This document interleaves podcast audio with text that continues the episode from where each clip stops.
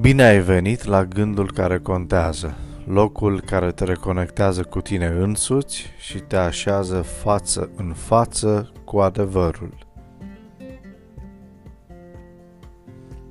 În foarte multe situații, oamenii nu reușesc să poarte un dialog civilizat bazat pe bunul simț, pe logică sau rațiune.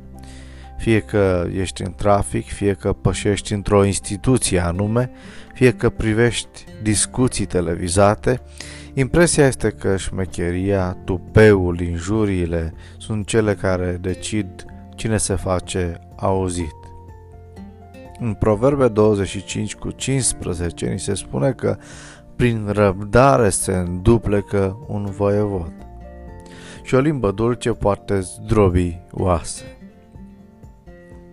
Persoane, fie în poziții de autoritate, fie simpli cetățeni, urmăresc cu premeditare ca în anumite împrejurări să-i facă pe adversarii lor să-și piardă cumpătul, în timp ce ei înșiși sunt cât se poate de calmi, deoarece știu că autoritatea decizională va fi foarte mult influențată de aceste atitudini contrastante.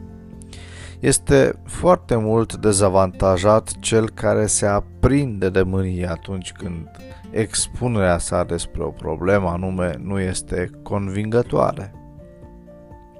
Însă, atitudinea calmă, răbdătoare, care știe să prezinte fapte și argumente în ciuda opozanților agitați, poate să convingă cu succes o autoritate sau pe cei neutri. Maniera delicată, convingătoare, prin care se exprimă o limbă blândă, poate realiza tot ce poate realiza forța, dacă nu chiar și mai mult.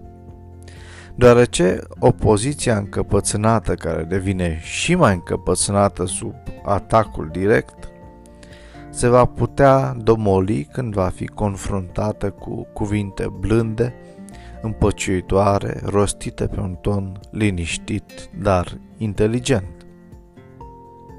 Un om care nu poate să-și stăpânească emoțiile și dorințele va ceda cu siguranță provocărilor. Ademenirile spre rău vin din exterior.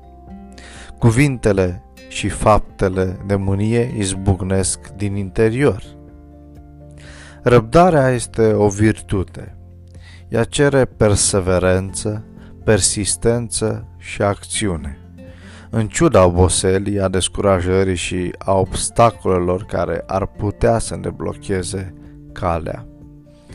Fă din ziua de azi o zi care contează.